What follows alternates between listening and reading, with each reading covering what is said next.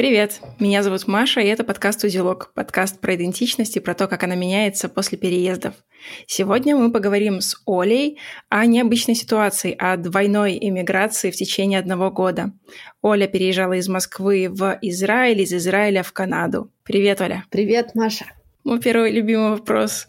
Кто ты? С кем ты себя ассоциируешь? Честно сказать, чем дальше, тем сложнее отвечать на этот вопрос. И мне кажется, что все старые идентичности, они отвалились, а новые еще не до конца отросли, и э, сложно дать простой ответ э, на этот вопрос. Э, наверное, я русская еврейка, я иммигрант, как и многие, в поисках себя и своих смыслов. Одна из важных идентичностей человека — это его профессиональная самореализация. И, наверное, для меня это сейчас самый сложный вопрос, э, потому что переезжая в Израиль и сюда, я сохранила некоторую часть своей работы удаленно. И вот, уезжая из Москвы, я прекрасно понимала свой карьерный путь, кто я.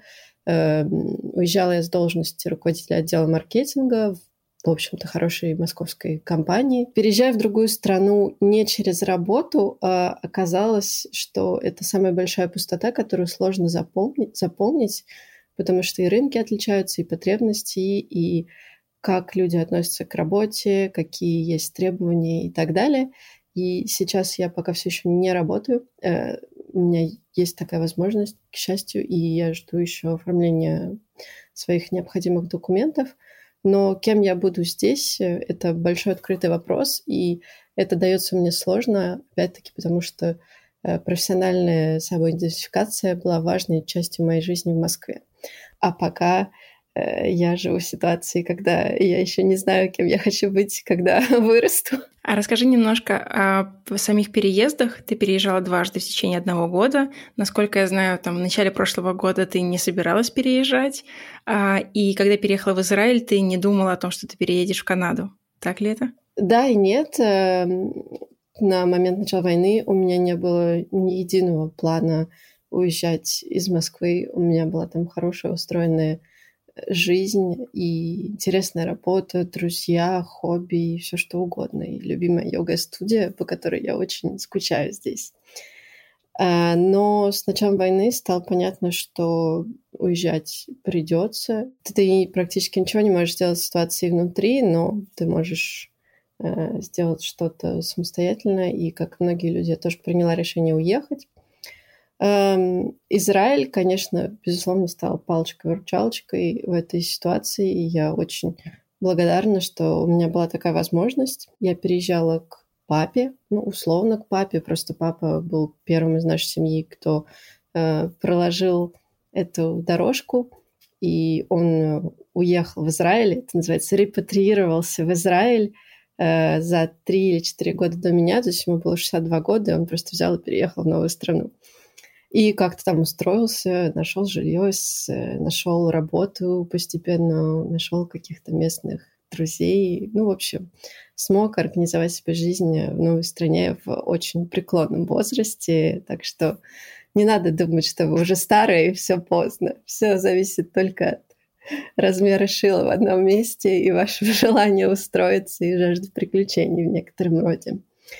Э, по поводу Канады, переезжая в Израиль, это была сложная ситуация, потому что на момент переезда в Израиль у меня был молодой человек из Канады. Мы познакомились с ним в Москве, как это ни странно. Э, и у нас были отношения на расстоянии, но они были относительно новые для отношений. И да, мы э, обсуждали и приняли решение, что мы хотим продолжать, хотя это было очень сложно и было непонятно, как и когда мы сможем видеться – Э, но нельзя же рассчитывать, что ты просто переедешь э, к бойфренду, потому что все меняется. Был очень сложный, очень турбулентный для всех год. И я не могла опереться, что вот э, я не буду здесь ничего устраивать. Я просто перееду в Канаду и все. Поэтому большую часть времени мне надо было думать, а если вдруг что-то не получится, не сложится, или мы не сможем это сделать в те сроки, в которые мы хотим, то мне нужно быть готовой подстроиться и перестроиться. Одна из вещей, которая стала очевидна в 2022 году, это что твои жизненные планы — это одна из самых эфемерных материй, которые вообще существуют, и опираться на них нельзя. Все наши жизненные планы развалились как э, карточный домик в одно мгновение и одним дуновением ветра, и появилась необходимость эти планы менять и иметь некоторые направления, э, по которым ты можешь пойти и изменить, и недостаточно было иметь просто план Б, нужно было иметь хотя бы план С и думать о том, а что может быть, если понадобится план Д и, и план Е. Вот, и так некоторое время я провела в э, такой параллельности, э, имея хвост московской жизни в виде работы, документов и старых привычек в Израиле, где все новое и тоже непонятное, и планирование наперед и подготовки к тому, чтобы мы смогли съехаться в Канаде с э, тогда еще бойфрендом и теперь мужем. Давай поговорим немного про переезд в Израиль. Мне очень интересно, представляла ли ты это раньше когда-нибудь? Интересно узнать про твою еврейскую часть, как она тоже формировалась и как э, с чем ты столкнулась, когда приехала в Израиль. Да, феномен иммиграции в Израиле очень интересный. Мне кажется, что это довольно уникальная штука для мира и мало где, если вообще такое еще есть. Эм, у меня на самом деле еврейские корни с обеих сторон семьи, но красивой еврейской фамилии мне, к сожалению, не досталось. Она осталась на уровне э, бабушек и дедушек. И э, я думала ее поменять, но это было очень неудобно с точки зрения менеджмента документов, и я решила этот вопрос пока отложить. Но если это будет получаться, я бы с удовольствием поменяла свою фамилию и взяла бы свою еврейскую фамилию и жила бы с ней. Какую? У меня есть выбор, на самом деле. Э, с одной стороны, у меня есть фамилия Гицович, а с другой стороны семьи есть фамилия Зильберминс, которую я и хотела взять. И я давно ее использую в интернете, и э, были некоторые сферы моей жизни, где я просто ее использовала как творческие псевдонимы. Есть куча людей, которые меня знают как Оля Зильберминс, а не как э, Олю Лысенко или Олю Павлову, как мои фамилии, которые существовали у меня в жизни. Э, в общем, с обеих сторон моей семьи есть еврейские корни, но никак на моей семье это не отражалось. Мы были обычной, в общем и целом, русской семьей. В детстве я знала, что есть вот эти еврейские корни, но что это означает, никто мне никогда не объяснял, так как никакие еврейские традиции, к сожалению, в семье не поддерживались. Отчасти мне, конечно, кажется, что это потому, что наша семья как и многие другие семьи, пострадала от советских репрессий, и с обеих сторон семьи есть репрессированный человек. Э, оба моих прадедушки э, были репрессированы, э, а, и оба были убиты советской властью в 1937 и в 1938 году, и довольно трагические истории, обе. И поэтому, например, моя бабушка, она просто пыталась скрывать, что она еврейка, и представлялась всем другим отчеством. Она была Ирина Вениаминовна, но для всех она представлялась Ириной Васильевной. Что для меня всегда звучало очень забавно, особенно во взрослом возрасте, когда я стал понимать, что за этим стоит. Когда человек представляется как Ирина Васильевна, но имеет фамилию Зильбер Минц, это, конечно, совершенно не очевидно.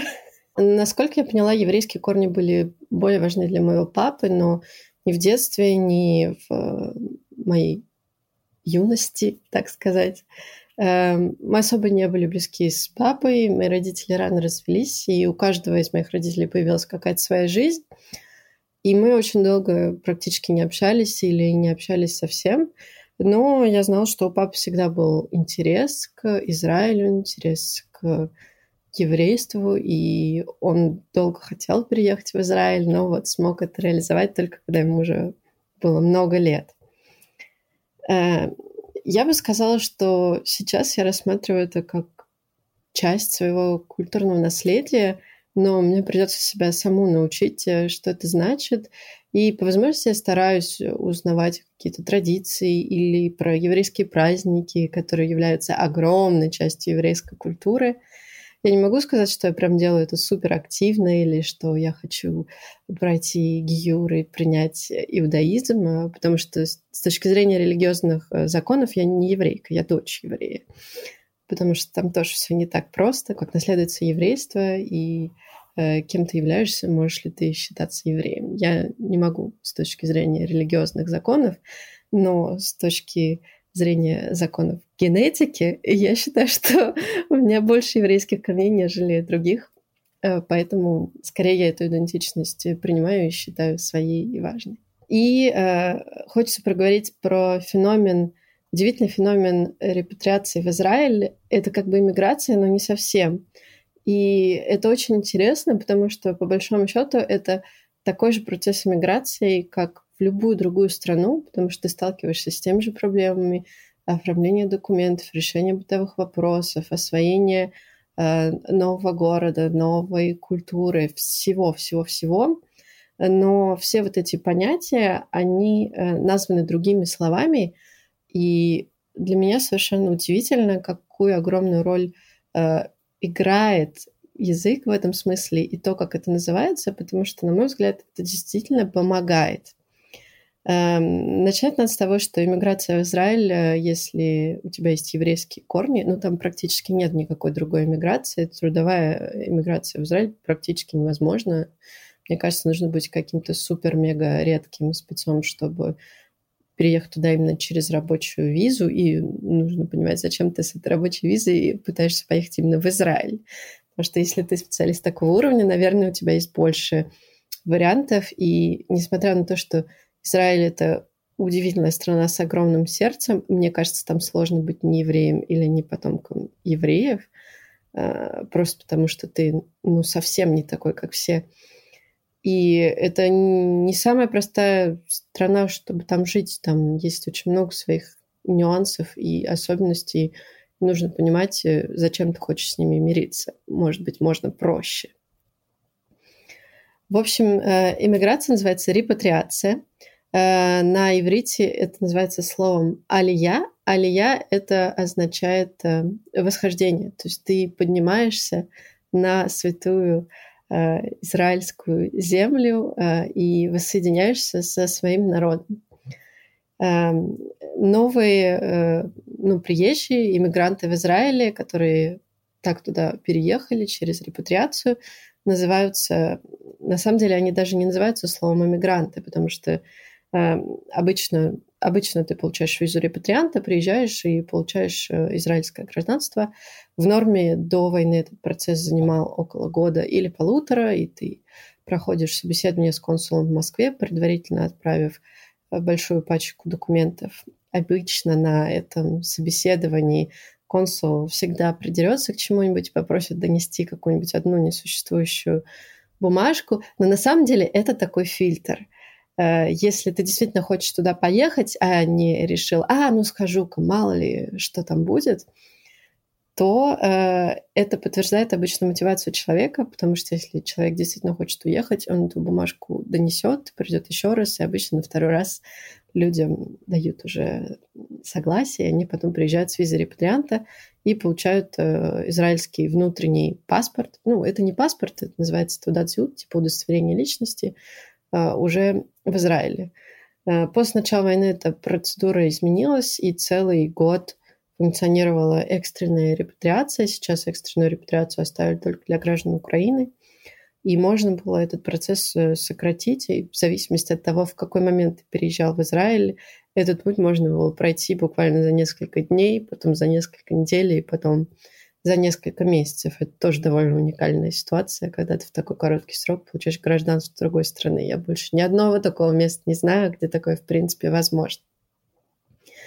Ну и, в общем, эти иммигранты, они называются новые граждане. И для этого есть э, слово э, Олим Хадашим. Это во множественном числе, то есть э, если мы говорим про женщину, то это будет Оля Хадаша или Оля Хадаш про мужчину. И в русском языке, потому что в Израиле 25, мне кажется, 20 или 25 процентов русскоговорящего населения это либо приезжие, либо их э, дети и внуки, которые все еще говорят на каком-то уровне русского языка.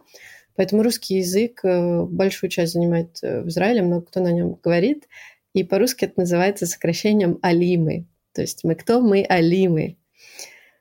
И вместе с этим э, есть очень много помощи от государства. В Израиле существует целое министерство алии интеграции, и в каждом городе при мэрии будет существовать отдел абсорбции. И в многих городах, особенно если это небольшой город где-нибудь на севере или на юге, который заинтересован в притоке новых жителей и в трудовой силе.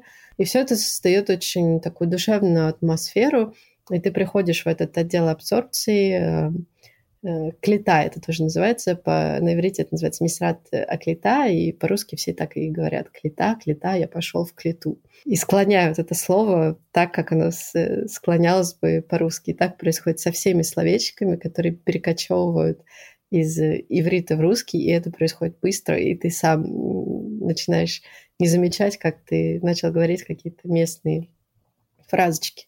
Ну и вот ты приходишь в эту клету, и там все время что-то происходит, там все время какие-то люди, э, все друг с другом общаются, что-то спрашивают, и с несколькими своими э, друзьями и знакомыми израильскими я просто познакомилась в клете. Я пришла, мы стояли, чего-то ждали, познакомились, или было какое-то мероприятие от них, и вот так мы познакомились, потом стали общаться и дружить. И одна из э, еще интересных идей, которая пришла мне в голову, мне кажется, что репутация в Израиле это немножко как второе детство. Э, наверное, мой опыт здесь может отличаться от каких-то других, но Израиль дает э, время на адаптацию. Первые семь месяцев там есть некоторая финансовая помощь для новых граждан. Это, безусловно, недостаточно, чтобы прожить месяц на эту финансовую помощь. Все равно нужно иметь либо дополнительный заработок, либо некоторую финансовую подушку безопасности, но это все равно огромная помощь. И э, также Израиль дает э, право всем новоприехавшим изучать язык бесплатно, и ты реально уходишь в школу. И это опыт, который полностью повторяет то, как ты ходил в школу в детстве. Это было абсолютно удивительно. Э, всех распределяют по классам. Ну, опять-таки, сейчас была довольно большая волна алии. Приехало много людей, которые сразу хотят одновременно учить иврит. И открылось большое количество новых классов и людей стали больше группи... групп... э, людей в ульпанах стали больше группировать по возрасту или по каким-то другим критериям, чтобы группы были более однородными. И вот ты попадаешь в ульпан, приходишь в класс, сидишь э, за партой. Ну, это были просто столы, то есть все-таки это не были такие парты, как были у нас в школе, но очень похоже. И у тебя 20 там, или 20 с небольшим одноклассников — и весь э, тот же самый опыт. Там есть какие-то свои э, школьные шуточки. Например, очень прикольная история была. Нашу учительницу звали Дикла, э, и она общалась с нами на английском, потому что далеко не все учителя иврита знают английский или русский, и иногда ты приходишь, ничего не знаешь, и у тебя все на иврите. Это такое, такая ситуация, sink or swim, то есть ты должен быстро адаптироваться. Это сложно, и я, честно сказать, не думаю, что это самый оптимальный способ преподавать язык, но вот так оно существует. В общем, наша учительница Декла сказала, что у нее в классе диклатура э, по сравнению со словом диктатура, и все так, как она э, захочет. Помимо всего прочего, было ощущение, что Ульпан, помимо иврита, учит тебя, как быть евреем в Израиле. И ты проходишь некоторые моменты социализации или даже какого-то культурного знания, которые э, люди, которые родились в Израиле, много культурных особенностей они усвоили в детстве, в школе, и часть этой культуры, мне кажется, преподается алимом в Израиле. И накануне всех праздников обязательно на уроке рассказывали про этот праздник, про его историю, что это значит. А, иногда было какое-нибудь домашнее задание, что-то приготовить на тему этого праздника, и потом ты на своем корявом еврите это а, рассказываешь перед остальными учениками. И на большие праздники я застала там Роша Шана, это еврейский Новый год, и потом Йом-Кипур. У нас э, ну, реально был утренник всем сказали прийти в белом. Ну, это было традиционно для этого э, праздника надевать белое, но тем не менее, ты как будто на утренник надеваешь свое, значит, белый верх, темный низ или просто все белое. Приходишь в актовый зал школы, где такая же сцена с такой же шторой, тоже стоят стулья. И там э, концерт, как в школе.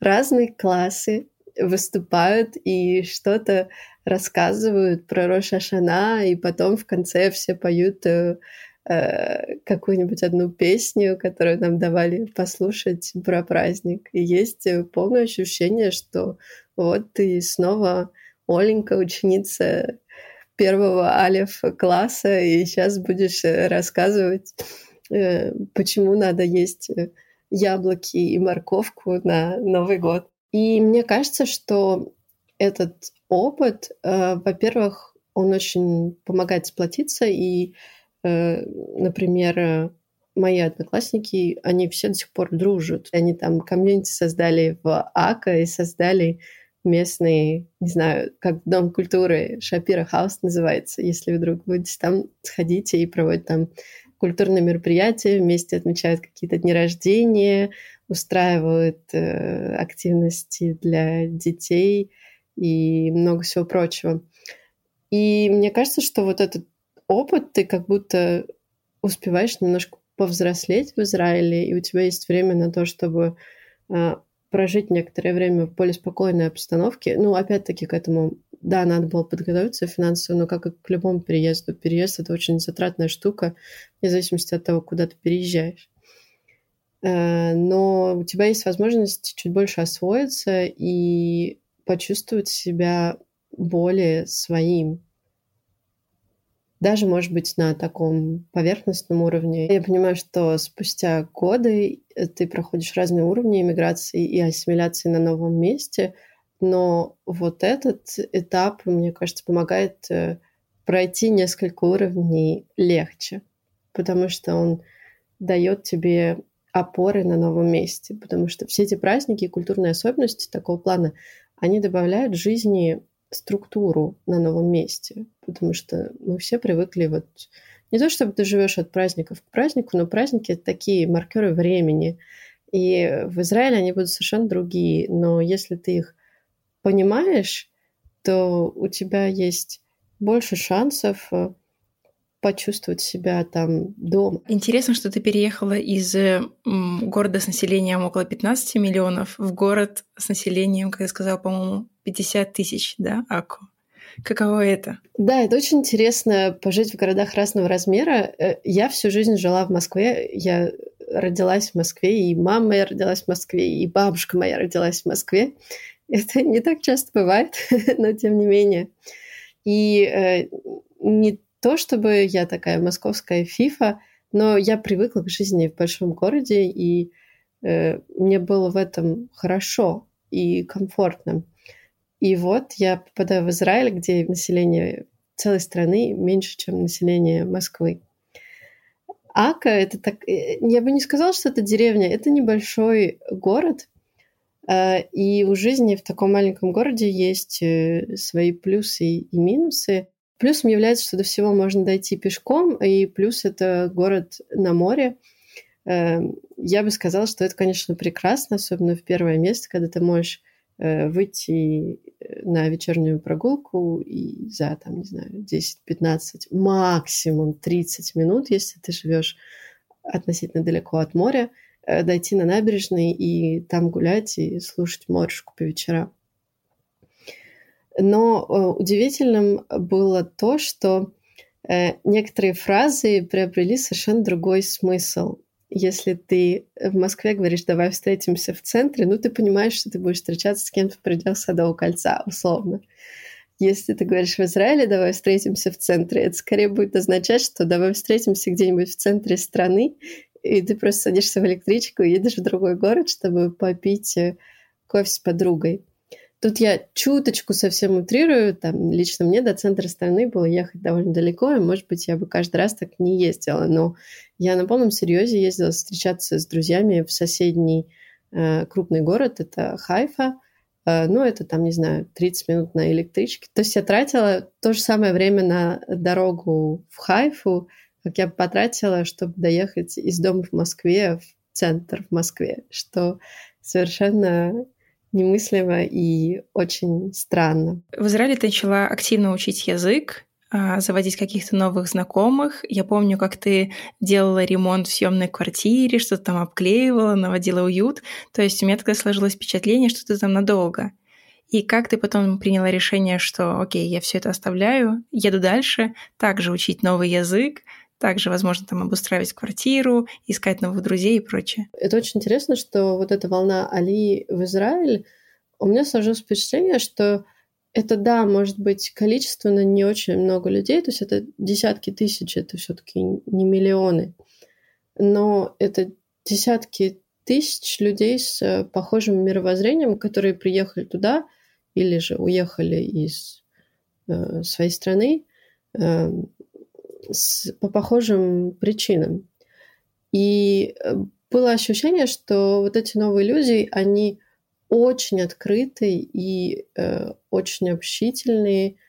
И я была удивлена, что найти новые знакомства было не очень сложно. То есть э, у меня появилось несколько новых прям друзей в Израиле, я по ним очень-очень скучаю, и э, до сих пор с ними общаюсь, созваниваюсь, и мы делимся нашей жизнью. Ну, тоже я понимаю, что не очень много времени еще прошло, но это знакомство, которое я очень сильно хочу сохранить, потому что я там познакомилась с удивительными людьми. Я не очень много времени провела в Израиле, провела там э, полгода. Я не могу сказать, что я там все наладила, потому что я, например, не, не искала работу в Израиле, у меня все еще была часть моей московской э, работы, и как-то и времени на это ну, не, не было, поскольку я не знала, сколько я времени в итоге там проведу, нужно было пустить какие-то корни, но, может быть, не, не очень глубоко. Одна из э, важных вещей, мне кажется, о которых интересно поговорить в плане опыта переездов, я заметила, что для всех людей э, очень разные вещи делают дома уютно и делают съемную квартиру домом. И это очень любопытно. И я, кстати, людей, которых я встречаю, и они откуда-то приехали, я их тоже спрашиваю, что вы взяли с собой, э, чтобы вам было уютно, чтобы вы чувствовали себя как дома. И разные люди начинают налаживать разное. Э, например, э, ну, когда я жила в Москве, там было все так, как мне нравится.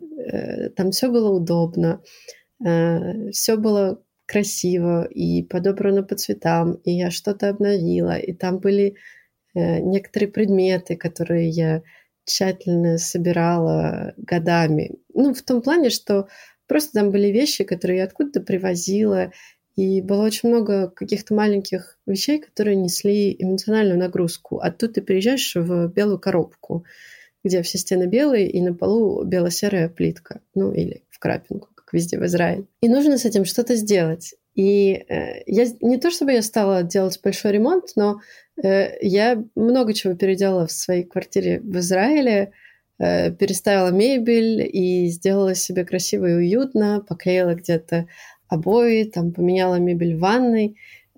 Ну, в общем, это было больше, чем, наверное, ожидаемо, э, когда ты живешь неопределенный срок. Но мне кажется, что это важная штука. Если ты куда-то приехал, если ты не живешь вот как если бы ты все живем здесь, это очень тяжелая ментальная нагрузка, потому что ты уехал, но никуда не приехал. И это и так тяжело, и если тебе еще некомфортно дома, то мне кажется, что это может сделать процесс переезда ну, абсолютно невыносимым. И поэтому, да, это стоило каких-то денег – но я решила, что я сделаю так, как мне уютно, так, чтобы мне было приятно приходить домой, и так, так чтобы это было удобно именно мне. И вместе с этим э, я спрашивала тоже, э, что люди делают. Например, несколько моих э, знакомых, им совершенно все равно, что какого цвета, лежит ли где-то плед, красивая подушка и картина на стене, но они начинают в любом новом съемном месте устраивать себе умный дом и привозят все свои умные розетки, умные лампочки и делают так, чтобы э, свет включался голосом или кондиционер можно было установить. Поэтому вот такие интересные вещи, и всегда интересно, какие именно вещи делают людям комфортно и уютно. И от чего комфортно тебе? Я люблю, когда все красиво сочетается по цветам. И мне кажется еще, что э, я люблю, когда я придумала, как поставить мебель. То есть практически везде, где я могла, я все переставила и переделала, и повесила шторы. В общем, наверное, я люблю текстиль, я люблю посуду, и когда я уезжала, у меня была возможность, и я знала, что важно взять с собой какие-то такие штуки, которые тебе будут делать. И на полном серьезе я понимаю, что это полный абсурд, но я не жалею о принятом решении. Но я приперла из Москвы любимый плед, который я привезла и сюда, на другой конец света, и я очень его люблю. Э, и я привезла несколько чашек из Москвы, и моя лучшая подруга перед отъездом подарила мне классную чашку с единорогами, на которой написано «Единороги верят в тебя». И я пью из нее чай, и это помогает мне чувствовать, не знаю, связь с домом, что ли, с, там, с тем, откуда я с моими друзьями. И мне кажется, это очень важно себе такое позволить. Если ты уезжаешь, выделить какое-то место в чемодане, куда ты положишь может быть, какие-то незначимые или бессмысленные вещи, но которые несут э, такую смысловую нагрузку. Еще одна интересная штука, которую я бы выделила про Израиль. Израиль — это довольно ну, полярный опыт. Э, в целом люди там довольно общительные и готовы помочь, потому что очень многие туда приехали в том или ином, э, в то или иное время, и так или иначе, евреи приезжали туда там, с конца 30-х годов, то есть те люди, которые там родились, но это значит, что их прабабушки или прадедушки туда переехали, так или иначе, в большинстве случаев. Ну, если мы не говорим про арабское население, которое было там. Это очень интересно, как, во-первых, в Израиле общество устроено слоями, и есть разные группы, и они между собой не пересекаются. И по большому счету вот эта прослойка русской иммиграции э, если нет желания там больше ассимилироваться, то ты можешь так и жить в этой русской прослойке. Ну, это не хорошо, не плохо, это факт, но, наверное, как и во многих других местах, э, вот эта культура экспатов и группа людей, которые объединены общей культурой или языком, э, иногда эта прослойка застывает во времени, и иногда ты идешь и можешь видеть и понимать, в какие года люди переехали в Израиль, потому что они остались в том времени, и мне кажется, что как раз поэтому важно пытаться, пытаться познакомиться с местными и понять новую культуру, потому что иначе ты можешь застыть во времени, а в этом, ну, в этом нет развития, и мне кажется, что так и интереснее, и правильнее.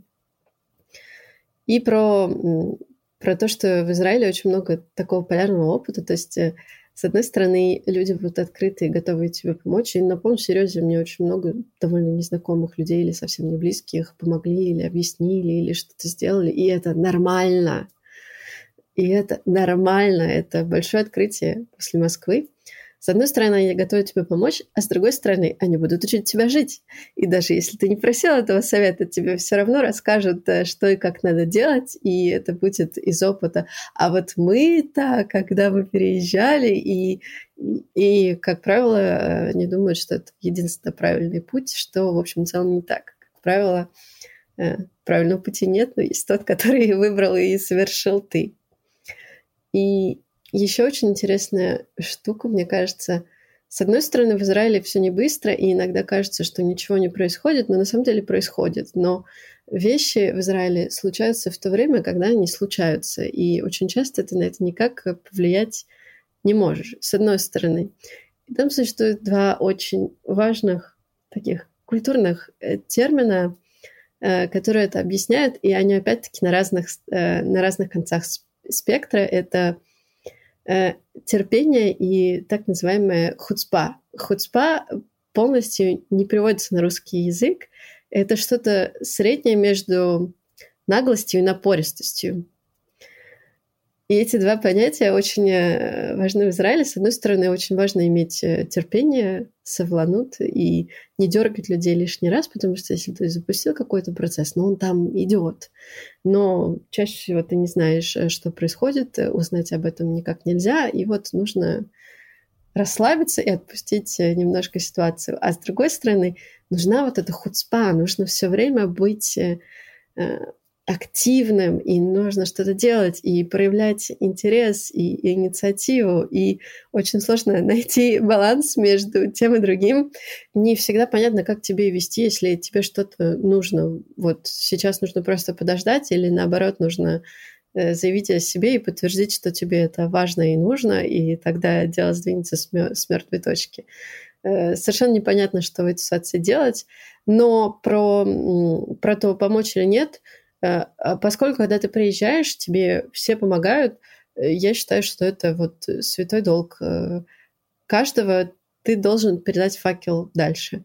И я постаралась так сделать тоже. То есть у меня были друзья, которые приезжали после меня. Да, там я не, не завела там новый медиаканал, который все это объясняет и показывает, но я помогла тем, кому я смогла. Если кто-то, кого я знаю, Э, задавал мне, ну, хотел что-то узнать и выяснить, э, и я это знала, я всегда это старалась объяснить, прислать материалы, сказать вот это посмотреть здесь, вот это там, там, или если я уже нашла, как решается какой-то вопрос э, местный, типа, не знаю, где купить, как найти, как сделать, как подать какое-нибудь заявление, как добраться, то я все это рассказывала и старалась сделать так, чтобы Э, чтобы я могла кому-то облегчить вот этот путь, который я прошла. Э, и я считаю, что все так и должны делать. Нужно просто помогать друг другу. Все, все так, согласна. И мне очень интересно, как бы ты сравнила этот опыт с тем, что ты получила в Квебеке, потому что а, ты полгода провела в Израиле и уже полгода в Канаде. То есть приблизительно та же история, да, язык, новые люди, новые процессы, документы, что тебе ближе, понятнее, в чем какая-то разница. Да, я, конечно, попала в две совершенно разные страны и культуры, и Израиль — это совсем не интеллигентный еврей из э, русских анекдотов, на которых мы выросли, это довольно восточная страна со всеми вытекающими там шумно, ярко, энергично. И тут я попадаю в Канаду. Во-первых, мне кажется, это один из самых ярчайших примеров такой западной культуры, потому что это близко к США. И тем не менее, это северная страна, и ты попадаешь э, в северную культуру, опять-таки со всеми вытекающими последствиями, и э, разница огромная и очень любопытная, и очень интересно э, через эту призму смотреть и посравнивать вот этот опыт. Начать, наверное, стоит с того, что э, до знакомства с мужем про Квебек я не знала, наверное, ничего. Ну, то есть я знала, что существует где-то такой город э, Монреаль, и существует такая французская часть э, Канады, и все. Ну, если честно, Эм, ну, может быть, Монреаль я смогла бы поставить на карте, но где именно это французская часть Канады. В целом, мне кажется, что большая разница между тем, как люди общаются, и э, север накладывает свой отпечаток. Люди здесь, несмотря на то, что они общительные, они как-то общительные по-другому. То есть э, здесь очень сильна культура small talk, и э, да, ты, конечно, будешь общаться с каждым встречным, поперечным, но намного сложнее перейти на другой, более близкий уровень общения, даже с новыми знакомыми, просто потому что здесь это может быть не так принято, и вот этот вот э, милый разговор, он ни к чему не обязывает, это small talk, это часть культуры, которая, которой у нас не было. Но мне, кстати, кажется, что это скорее позитивная штука, чем нет, потому что люди в целом друг другу довольно доброжелательны, и это приятно. Э, хочется немножко рассказать э, про Канаду, ее структуру э, и почему все это так устроено. Тут важно отметить, что несмотря на то, что это Канада и английский является одним из официальных языков, э, тебе пришлось учить французский, и как вот ты упоминала как-то, по-английски ты говоришь лучше, чем многие местные. Да, Канада состоит из э, 10 провинций и трех территорий. Официально здесь два языка — это английский и французский — но на самом деле их намного больше, потому что, во-первых, здесь очень много иммигрантов из разных стран, и, э, например, на западе Канады много иммигрантов из Китая, но это ближе к Китаю объективно. Э, здесь большая украинская диаспора, которая существовала здесь давно.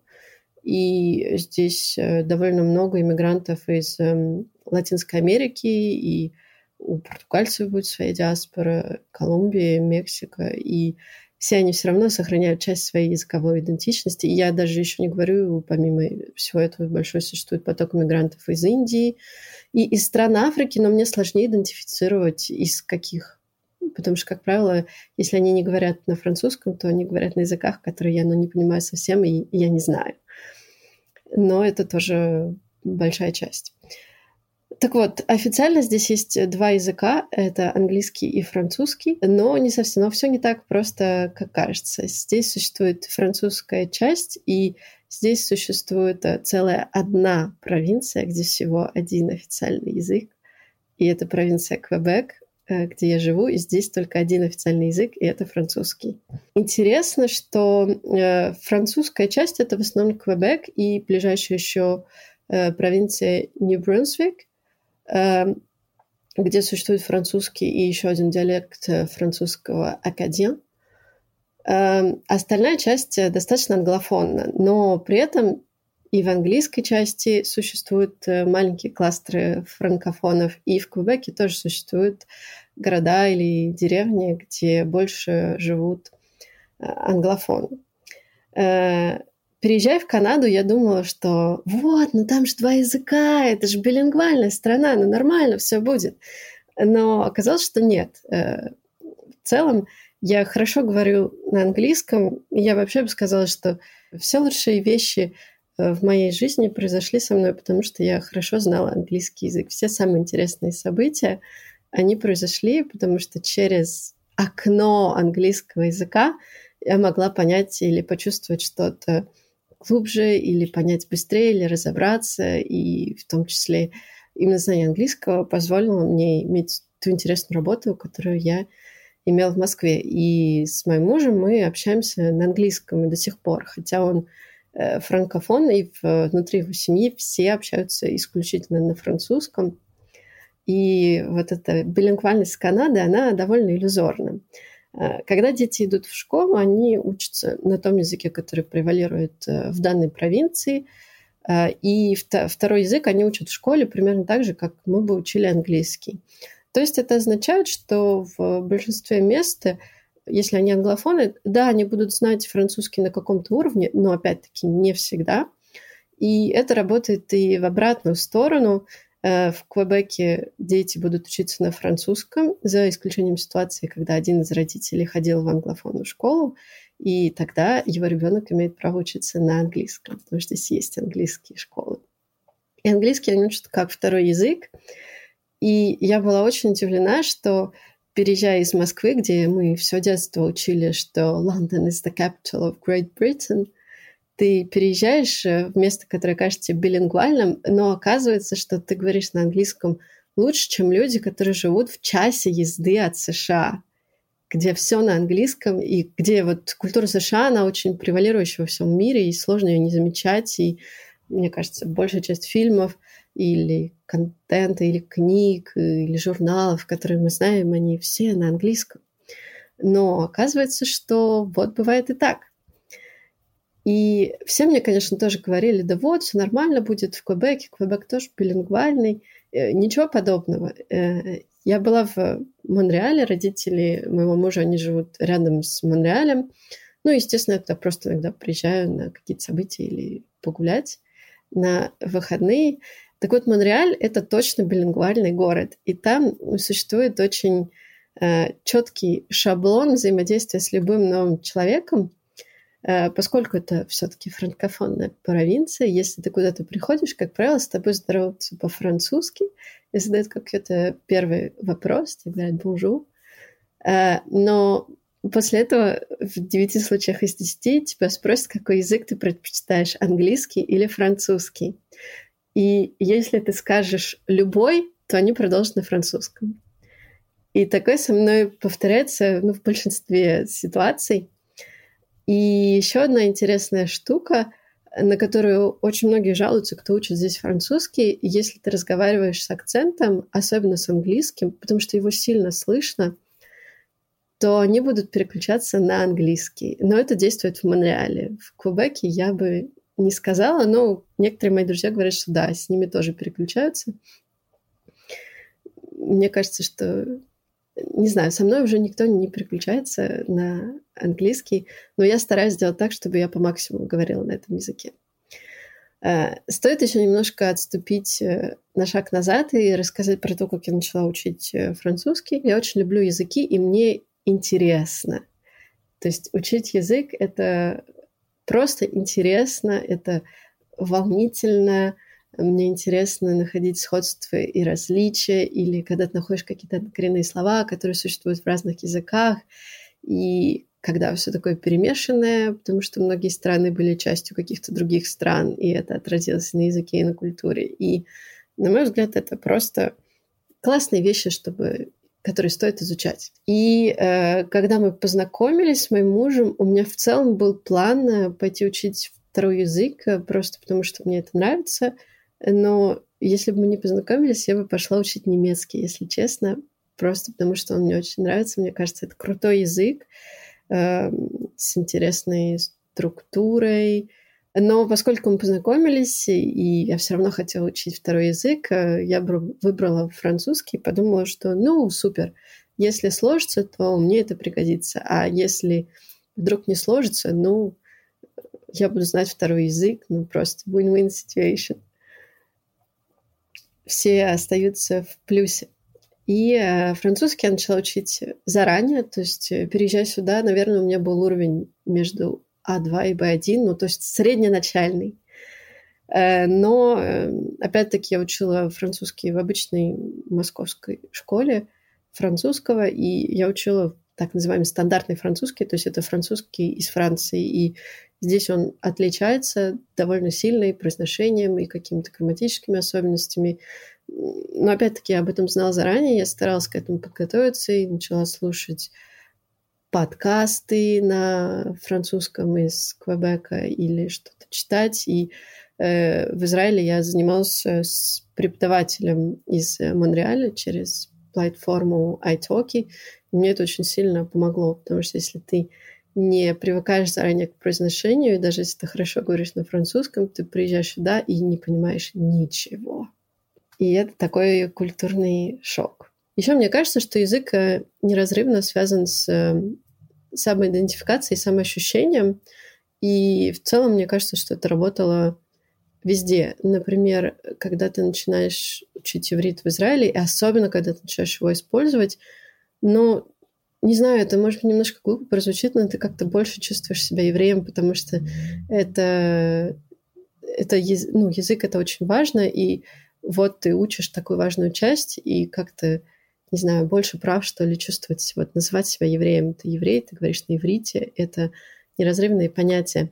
И здесь это тоже так работает, и это очень интересно, я об этом не знала, потому что если мы говорим про Квебек, э, здесь живут потомки французов, и у них своя, э, своя идентификация, и э, чаще всего, если ты говоришь про жителей, про, про жителей Квебека, ты, конечно, скажешь, что они канадцы, но это гражданство, да, они канадские граждане, но чаще всего они кебекуа, и у них есть своя идентификация, она тоже связана с языком, и здесь существует огромная попытка сохранить э, французский язык, но это достаточно неоднозначная тема, потому что иногда вот эти попытки, они граничат с дискриминацией англофонов, и в частности, тут недавно был принят э, новый закон, э, который много обсуждается эм, о том, что Например, в Кубеке все государственные сервисы, в том числе для иммигрантов, по течение шести месяцев должны быть э, только на французском языке. И если ты не начал учить язык заранее, за полгода у тебя примерно ноль шансов выучить язык до уровня, когда ты можешь э, пойти в министерство и решать какие-то важные вопросы на новом языке. Это слишком сложно, это невыполнимая планка. Но вместе с тем я стала понимать, что мне нравится, что здесь жизнь на французском, и что здесь культура э, своя, и она связана с этим языком, и это интересно. И помимо всего прочего, вот этот опыт, он дает мне возможность выучить еще один язык на хорошем уровне, потому что когда ты начинаешь жить на другом языке, ты начинаешь лучше на нем говорить через какое-то время без каких-либо дополнительных усилий. Тебе не нужно решать упражнения с спряжением глаголов, и через какое-то время ты просто впитываешь этот язык так же, как ты в детстве его учил. То есть какие-то фразочки или интонации, или какие-то звуки, которыми люди реагируют э, на какие-то ситуации, или жесты и так далее. И это всегда связано с языком, с его структурой, с тем, как люди говорят и думают. Ты переехала в Квебек э, к мужу, и мне очень интересно, замечаешь ли ты какие-то отличия в, в построении вообще отношений между людьми? И вот, например, отношения в паре. Как это отличается от того, что ты, не знаю, с чем сталкивалась раньше? В целом, мне кажется, что да, безусловно, у нас есть много культурных отличий, но они, мне кажется, меньше, чем могли бы быть, э, потому что у меня было вот это много опыта взаимодействия с людьми из разных стран, и точно так же у моего мужа Лорена, он много ездит по работе, и у меня есть ощущение, что он такой более интернациональный чувак, чем средний канадец. Потому что я здесь встречала много людей в Квебеке, местных, которые никогда не уезжали из Канады. И, ну да, может быть, они там ездили в США сколько-то раз, потому что это просто. Но но они не ездили в другие страны, и им особо, может быть, и не интересно, им здесь хорошо. Э, у меня есть ощущение, что здесь э, ожидания отношений, они более равноправные, чем в среднем в России. Э, я не могу сказать, что я могу много чем сравнивать. До Лорена у меня были длинные моногамные отношения, и мой первый муж, он был мне сильно старше, и он был из другого поколения, может быть, если это был мой ровесник, то это могло бы быть немножко по-другому. Но, э, но если говорить об этом, то различия довольно большие. И э, с, ну вот с Лореном, с, с канадцем, да, э, мне легче договориться о том, как мы что делим, и ожидания от э, женщины в браке, того, какую функцию она выполняет, они ну, честно говоря, меньше, да, никто не ждет, что я буду и, и готовить, и убирать, и все организовывать. То есть э, здесь допустимые варианты, да, безусловно, я все еще готовлю для нас еду, но то есть дополнительная причина, просто потому что у нас очень разные, разные понимания культуры еды, чем здесь э, принято, и это то, что я хотела бы сохранить. Но по всем остальным вопросам, мне кажется, легче договориться, потому что нет ожидания, что это дефолтная женская функция. И вот так вдруг э, оказалось, что по местным меркам я вообще какая-то очень хозяйственная, хотя э, у меня не было такого ощущения, живя в России. Наоборот, я никогда не была какой-то там супер-мега хозяйкой, а здесь нет. Оказывается, я знаю кучу вещей, которые как что нужно делать или решать, или чинить, или еще что-то, которые здесь люди, может, не знают, может быть, решают как-то по-другому. И еще очень интересный момент, мне кажется, про то, как люди выглядят. И э, когда мы начали встречаться, и Лорен мне как-то приезжал в Москву на выходные, и там, не знаю, я устраивала какой-то домашний ужин, и, ну, надела обычную платье. Для него на тот момент это было какой-то сверх-экстра жест, э, неожиданный. И я тогда как-то списала это и подумала, ну, окей, ладно. А потом я переехала сюда, увидела, как в целом люди относятся здесь э, к внешности, к тому, как люди одеваются, как выглядят, э, чем это здесь является. И я поняла, почему была реакция э, такого масштаба, потому что люди здесь э, намного расслабленнее относятся, как они к тому, как они выглядят, и никто особо и не наряжается. Мне кажется, что это можно услышать э, про многих людей, которые приехали условно на Запад. Э, никто не носит каблуки, никто не красится, там не делает особо какие-то прически. Но опять-таки это будет немножко по-другому в э, крупных городах. В Монреале можно больше увидеть стильно одетых людей. Э, даже, может быть, не стильно одетых, но как-то людей, которые специально оделись. Но если мы говорим про жизнь в Квебеке, здесь есть такой специальный лук, очень явный и Э, в большинстве случаев, э, не знаю, девушки носят леггинсы и какую-то кофту и одежду, которую мы не надели на улицу, э, и или треники и толстовку, и это как бы нормально. О, еще очень интересный момент про финансы. Дефолтно ожидания были такие, что расходы делятся поровну, и мне это очень нравится. Но к этому нужно было привыкнуть, потому что в России это было ну, в дефолтном варианте немного по-другому.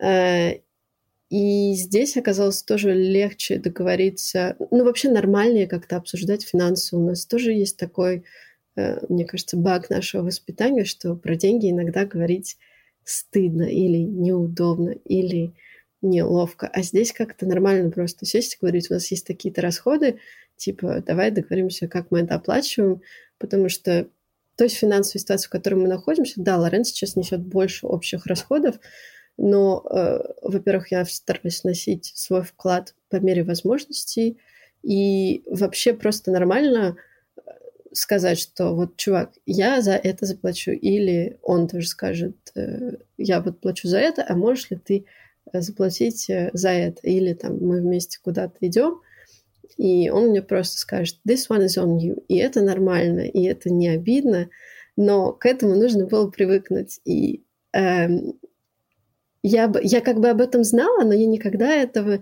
не испытывала раньше, потому что, ну, опять-таки, если ты в отношениях, и вы куда-то идете вместе ужинать, чаще всего мужчина оплатит. Особенно если вы вот вместе долго. Все равно, ну, привыкли все к этому. Знаю, что бывает по-разному, но особенно внутри отношений э, длительных. И мы тоже как-то куда-то ходили в Москве на, в начале наших отношений. Не было договоренности заранее, кто будет оплачивать э, ужин. И э, ну, он предложил э, сыграть. Вот мы сейчас положим на стол каждую карточку. Какую карточку выберет официантка, тот и оплачивает ужин. И, э, ну, официантка выбрала мою карточку. Я оплатила этот ужин. Не то, чтобы мы ходили в какое-то там дико дорогое место, и мне было это не по карману, но это было непривычно. Ну, как это я за мужчину плачу? Но на самом деле в этом нет ничего плохого, просто мы к этому не привыкли. Это необычно было поначалу. Но за этим стоит э, очень э, прикольный смысл, который, может быть, не такой очевидный, но когда ты ну вот заплатил за обоих. Ты сделал приятно этому человеку, вы куда-то вместе сходили, и ты ему организовал вот этот э, приятный experience. Он просто пришел и расслабился. Мне кажется, что это снимает э, часть э, ожиданий от э, мужчин, вот этой мужской гендерной социализации, что вот только мужчина финансово ответственный, и легче это разделить, и мне это очень нравится, и мне кажется, что это более здоровая практика, чем рассчитывать, что один партнер э, несет э, полную финансовую нагрузку за пару, кем бы он ни был, мужчиной или женщиной в паре. Я знаю, что ты занимаешься танцами, и в частности в Канаде это помогло тебе завести новых знакомых. Расскажи немножко об этом. Э, да, это интересная история, как я попал на танцы. В общем, в Москве я танцевала лет пять, наверное, но давно типа с 2009 по какой-нибудь 2015 я занимаюсь э, свинговыми танцами. Это линди-хоп, бальбо, буги-вуги, чарльстон. Я очень увлеклась и много лет в Москве с удовольствием э, танцевала, познакомилась с кучей интересных людей, съездила на кучу э, танцевальных мероприятий в разных странах. И вот это одно из таких вот окон в другую культуру, потому что ты попадаешь в сообщество открытых, общительных людей, которые делятся культурой, с которыми можно общаться и дружить. Э, в Москве я перестал танцевать, но поскольку нужно было как-то здесь устраивать свою социальную жизнь, э, я вообще довольно общительный человек, и мне тяжело, вот если если я ни с кем не общаюсь, э, в какой-то момент э, я начинаю сильно грустить и э, теряю энергию и замыкаюсь, и все это плохо и грустно. И я знала, что вот организация социальной жизни — это один из приоритетов. И мне будет очень некомфортно, если э, вот этих вот знакомств людей, с которыми я могу разделить какой-то опыт, не знаю, прогулку, чашку кофе, танцы, неважно, поход на концерт, если этого не будет, мне будет очень плохо и тяжело. И я подумала, что танцы — это прекрасная штука, чтобы познакомиться с новыми людьми. И так, естественно, оказалось. Это был не единственный путь, э, который я использовала, но он оказался более эффективным, чем остальные. Эм, я заранее нашла здесь э, танцевальную школу, которая преподает эти танцы. Потом оказалось, что их несколько. И я просто начала ходить на вечеринки. То есть какая структура этого танцообщества? Обычно есть несколько танцшкол, которые преподают танцы, и ты можешь купить себе курсы, ходить на уроки, учиться танцевать. И э, в зависимости от места, там, в крупных городах это будет несколько раз в неделю, в Квебеке это один раз в неделю, как правило, будет э, танцевальная вечеринка, куда ты просто приходишь и танцуешь. Потому что это социальные танцы, социальные танцы — это тоже как э, язык, но ты коммуницируешь через движение, и когда ты учишься танцевать, э, соответственно, партнеры учатся ведению и или следованию, и ты таким образом ну, общаешься друг с другом. И ты же танцуешь под какую-то песню и музыку, и э, на уровне, там, не знаю, не надо обладать супер-мега высоким уровнем танцевания, но ты начинаешь танцевать музыку, то есть ты ее интерпретируешь, и в музыке всегда есть какие-то акценты, не знаю, тут саксофон, тут э, замедление ритма или ускорение, или еще что-то такое. И ты можешь это как-то обыграть через движение, и когда ты танцуешь с партнером, иногда партнер что-то предлагает, какую-то прикольную ставку, а иногда, наоборот, ты как партнерша можешь что-то такое предложить, начать какое-то движение, а он его подхватит. И это очень прикольно, потому что это тоже своего рода диалог. Но э, прикольной особенностью вот этих танцев и танцообщества заключается в том, что, на мой взгляд, различия между танцами в Москве, в Израиле, в Канаде и в Германии, они минимальны. Ты приезжаешь э, в совершенно новое место, но придя на танцевальную вечеринку, ты попадаешь в знакомую ситуацию. И это редкий и ценный опыт, потому что, как правило, когда ты переезжаешь на новое место, все ситуации незнакомые и непонятные. А тут такой э, якорь, который позволяет себе чувствовать себя э, комфортно. И вот э, постепенно я познакомилась здесь э, с кучей ну, с кучей разных людей, которые здесь танцуют. И это очень интересная смесь э, людей разного происхождения. Э, часть из них э, тоже иммигранты. Ну, вот из людей, с которыми я ближе всего общаюсь, из танцев я, наверное, могу выглядеть, выделить, не знаю, 5-6 человек. Один из них из Туниса, другой из э, Мадагаскара, но он переехал сначала во Францию, потом сюда. Э, Еще одна девушка, она француженка, франко-хорватского происхождения.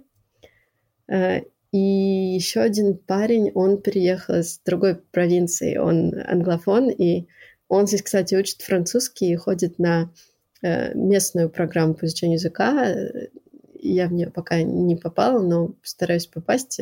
Как Ульпан в Израиле, здесь тоже есть своя программа францизation э, для изучения языка.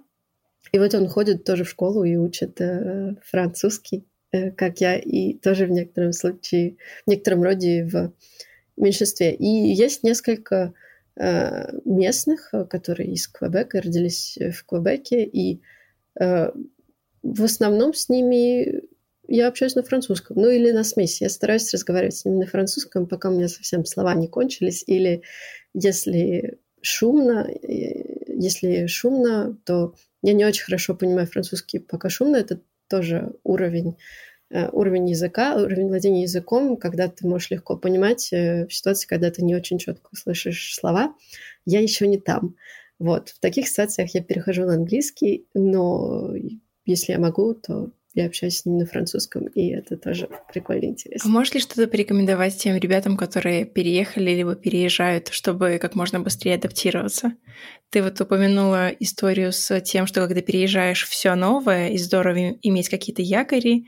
А, для тебя, например, это танцы, а, либо ты еще упоминала, что э, там учитываешь это при обустройстве дома, там везешь свою кружку, например. А есть ли что-то еще, чтобы я могла порекомендовать? Да, есть. Э, сначала мне бы хотелось сказать немножко про социализацию, где искать. Э, я нашла три пути, все из них э, рабочие, на мой взгляд. И мне кажется, что это штука, которую можно просто начать легко применять. Где и как искать новые знакомства? Ну, один из путей, который я реализовала через танцы, это какое-то социальное хобби. Это совершенно не обязательно должны быть танцы, это может быть любой спорт или другие танцы, или, э, не знаю, какие-нибудь творческие кружки. В общем, любая штука, которую ты делаешь не один, э, ведет тебя к новым знакомствам.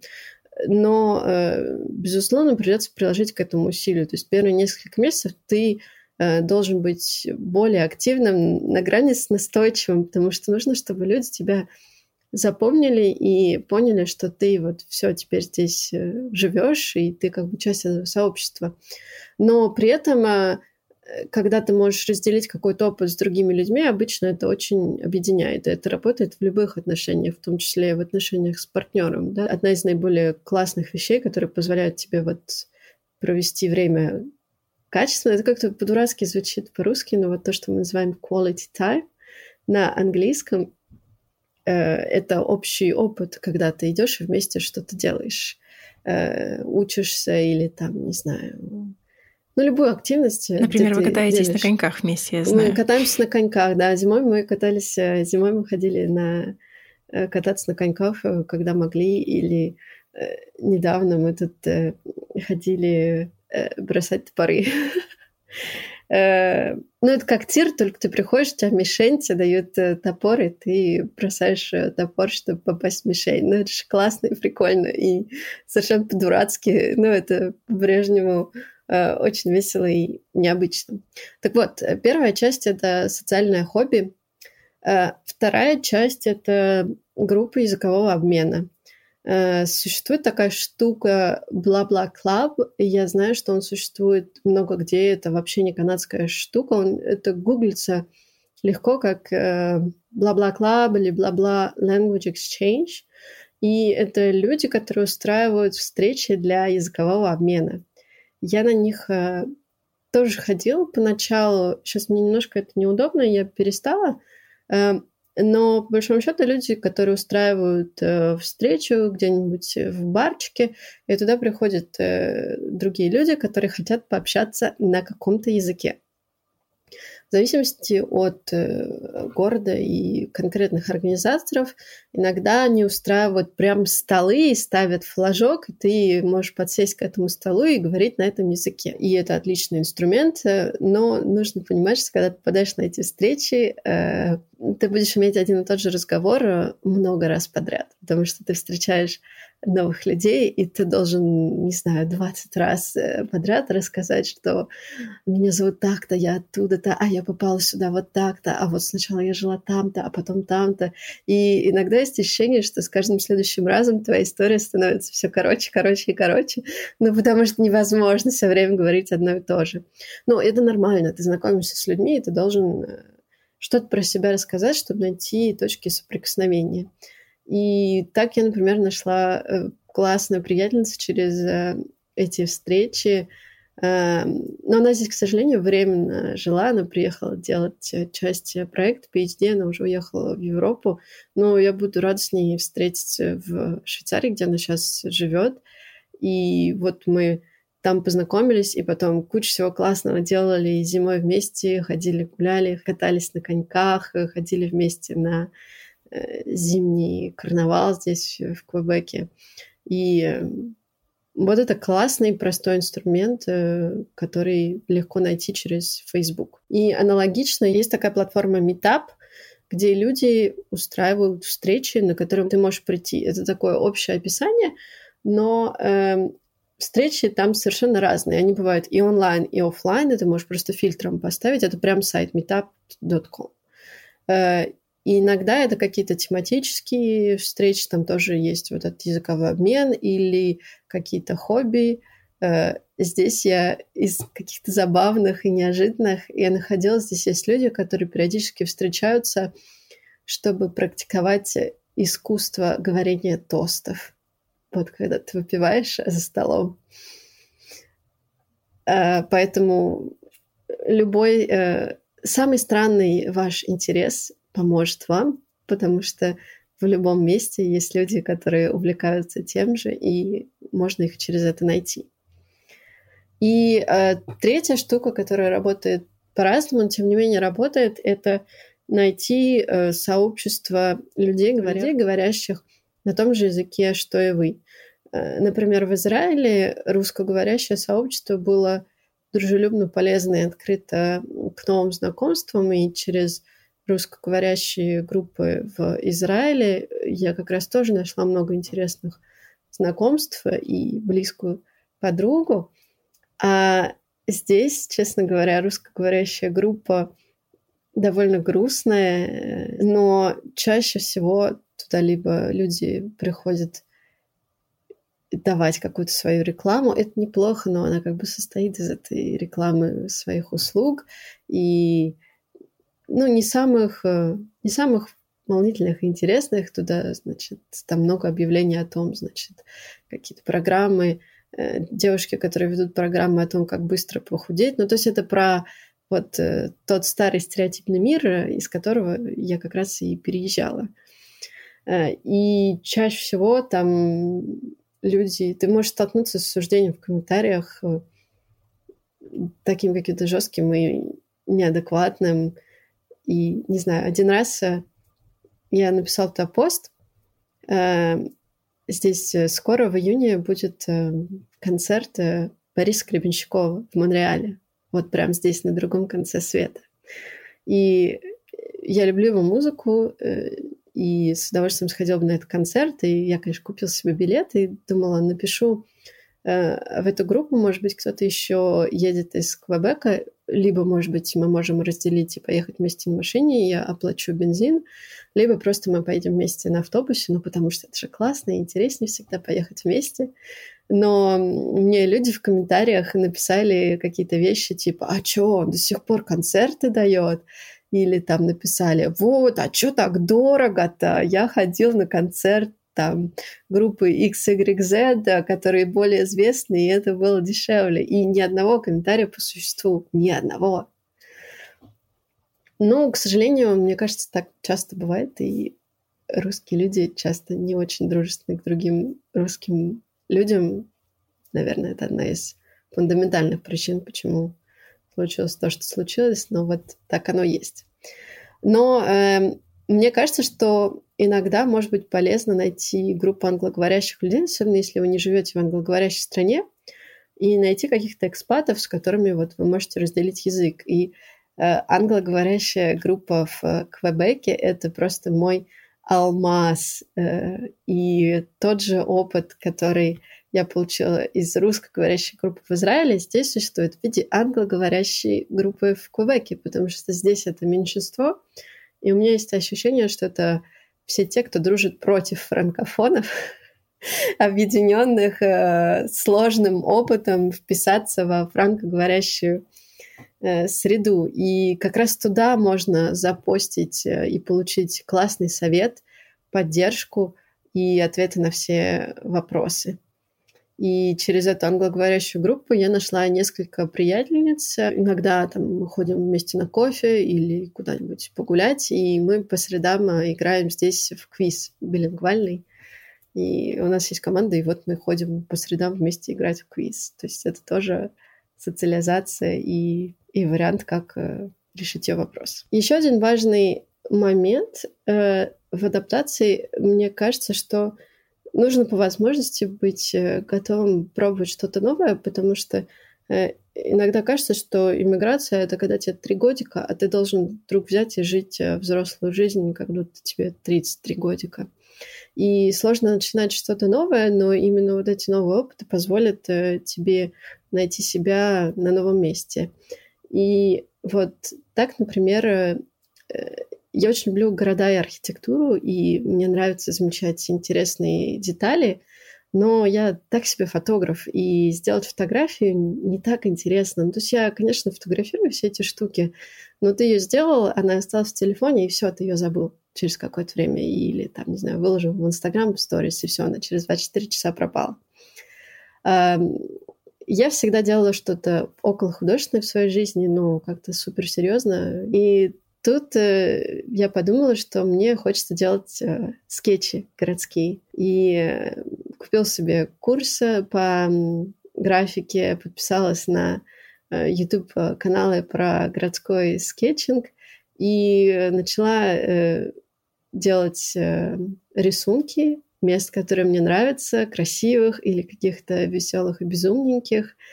И у меня стало классно получаться.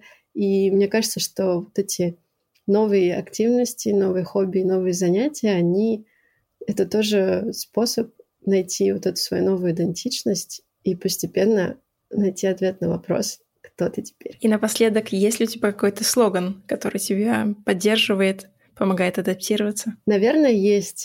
У меня есть э, подруга Маша, которая сейчас живет в Великобритании, и у нее всегда был такой слоган «Никогда не обламывайся». Это означает э, «Делай то, что тебе нравится, даже если это кажется странным и идиотским, и дурацким, и в любой сложной ситуации мне очень помогает вспомнить эту фразу и получить такой заряд внутренней самоподдержки и двигаться дальше вперед. Поэтому, ребята, никогда не обламывайтесь. Оля, спасибо большое за разговор. Он получился такой насыщенный. Оля ведет э, телеграм-канал, где описывает жизнь в Квебеке, только я не произнесу его название. Оля, помоги. Э, я веду телеграм-канал, который называется «L'étrangère. Приключения иностранки в Квебеке». А ссылку на этот телеграм-канал я добавлю в канал Узелка. Спасибо, пока.